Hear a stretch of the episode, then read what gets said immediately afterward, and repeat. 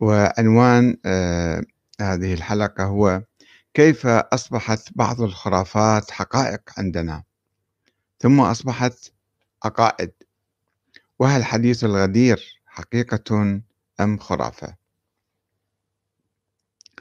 طرحنا هذا الموضوع يوم أمس وكانت هناك ردود كثيرة في الحقيقة ومناقشات بين الأخوة أنا أحاول أن أتلو بعض هذه عليكم وأرحب بمداخلاتكم الأخرى أيضا إذا سمح الوقت أن نتابعها ونقرأها أيضا. في الحقيقة هناك يعني آه، الدين الإسلامي محفوظ في القرآن الكريم وحقائق الدين موجودة في هذا الكتاب. ولكن المسلمين طوال 1400 سنة أضافوا أشياء كثيرة من عندهم. على مرور الزمن كان يأتوا الناس ويخترقون بعض الخرافات والأساطير ويضفون عليها طابعا دينيا ويدخلونها في الدين. ولا تزال العملية مستمرة يعني في قضايا كثيرة مع الأسف الشديد آه، هناك من يحاول أن يعيش على هذه الخرافات. والأساطير. ونحن نسأل الإخوان المستمعين الكرام والمشاهدين أن يدلوا بدلوهم ويقولوا لماذا آه، تكثر الخرافات ولماذا تظهر هذه الخرافات في مجتمعاتنا الإسلامية بصفة الدين؟ ومن المستفيد منها؟ وكيف يمكن أن نعالجها؟ هذا هو المهم. نحن لا نتحدث فقط عن وما هي آثارها بعض الخرافات هي خرافات بسيطة يعني محلية جزئية وبعض الخرافات لها آثار سياسية واجتماعية وعقائدية وتضر بوحدة المسلمين. مثل موضوع آه، حديث الغدير سوف نتحدث عنه وتحدثنا عنه سابقا. أنه ما هو حديث الغدير؟ هل هو حقيقة أم خرافة؟ أم هو حقيقة ولكن آه، المفاهيم المضافة إليه هي خرافة. يعني نواة الموضوع آه، حقيقة حديث الغدير ولكن الإضافات التي أضيفت إلى حديث الغدير وتفسيره تفاسير أخرى جعلت من هذه التفاسير خرافة. آه الأخ المراقب العراقي يقول آه ولا زالت الخرافات تضاف باستمرار لتصبح فيما بعد عقائد. لا سقف لحماية الدين من الخرافات. لماذا يا ترى؟ الأخ أركان حسن يقول الترويج للخزعبلات والخرافة هدف مركزي للطبقة النفعية والطفيلية. لمسح الذاكرة الذكية للمجتمع من أجل السيطرة عليه. أعطني شعبا جاهلا مؤمنا بالخرافة أقوده لمئة عام بكبش حنيذ. الأخ عواد كاظم يقول بمرور الوقت أصبحت عقائد مثل حديث الغدير.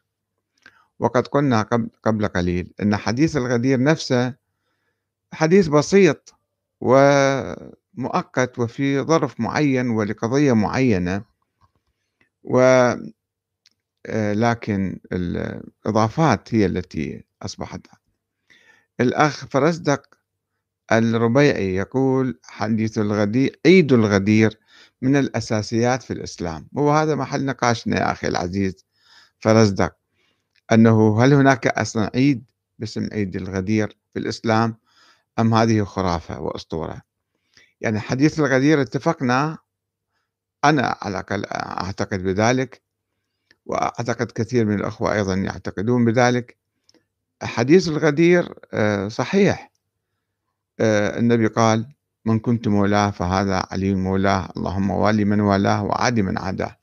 وانصر من نصر واخذل من خذله. موقف مؤيد للإمام علي في قضية خلاف بينه وبين بعض الصحابة سواء في غدير خوم أثناء الرحلة أو عندما حتى جاء إلى المدينة أيضا جاء بعض الصحابة واشتكوا على الإمام علي لوجود مشكلة بيناتهم. فالإمام اتخذ النبي اتخذ موقف المؤيد للإمام وصحح موقف الإمام وطالبهم بأن يحبوا الإمام.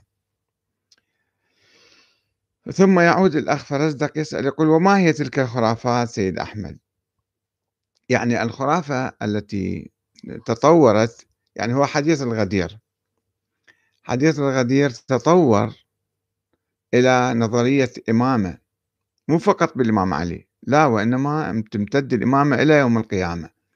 أن الحكم في الإسلام ليس بالشورى والأمة ليس لها حق بانتخاب الإمام إنما الإمامة بالوراثة في هذه العائلة بالذات. هذه أسطورة يعني ما لها أساس في الإسلام ولا في التشيع. ففرق كثير. بأن ناخذ حديث معين ونطوره ونضخمه ونضيف عليه أبعاد آه، سياسية دينية. ثم هي هاي نظرية الإمامة آه، اضطرت إلى آه، اختراع أساطير كثيرة لأنه يقولون يعني حبل الكذب قصير. لأنه قالوا نظرية الإمامة والإمامة مستمرة. والإمامة بالناس وليس بالشورى وليس من حق الأمة انتخاب الإمام. طيب الإمام علي افترضنا هذا الحديث يدل على إمامته. نفترض الآن. طيب ماذا بعد الإمام علي؟ هل أوصل الإمام علي للحسن؟ لا لم يوصل للحسن. المسلمون انتخبوا الحسن. المسلمون انتخبوا الحسين بعد ذلك.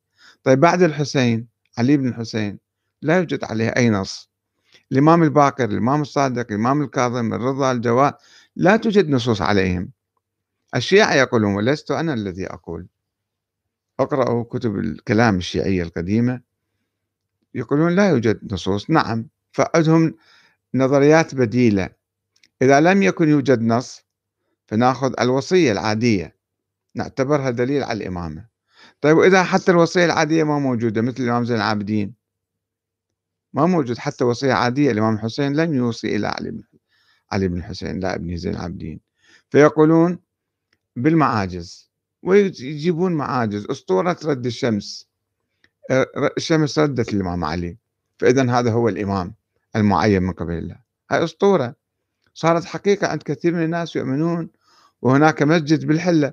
حتى أحد الأخوان مرة استشهد رد على علي عندما قلت أسطورة. قال يا أخي موجود مقام رد الشمس في الحلة في جنوب الحلة بالكفد وأنا شايفه أيضا هناك. طيب هذا المقام هو مقام يهودي حتى منارته منارة يهودية قديمة إذا تشوفوها مخروطة. ثم أضيف إليه مسجد آخر ومنارة إسلامية شيعية. فهذه أسطورة تتطور الأسطورة. وأسطورة مثلا تكلم الحجر الأسود مع الإمام زين العابدين. والسلام عليه وخصه بالإمامة. أساطير. وكل إمام ما لا يوجد عليه نص ولا يوجد عليه وصية حتى فيختلقون له معاجز النساء ومعاجز إلى أن نصل بالنهاية إلى آه، وفاة الإمام الحسن العسكري والإمام الثاني عشر.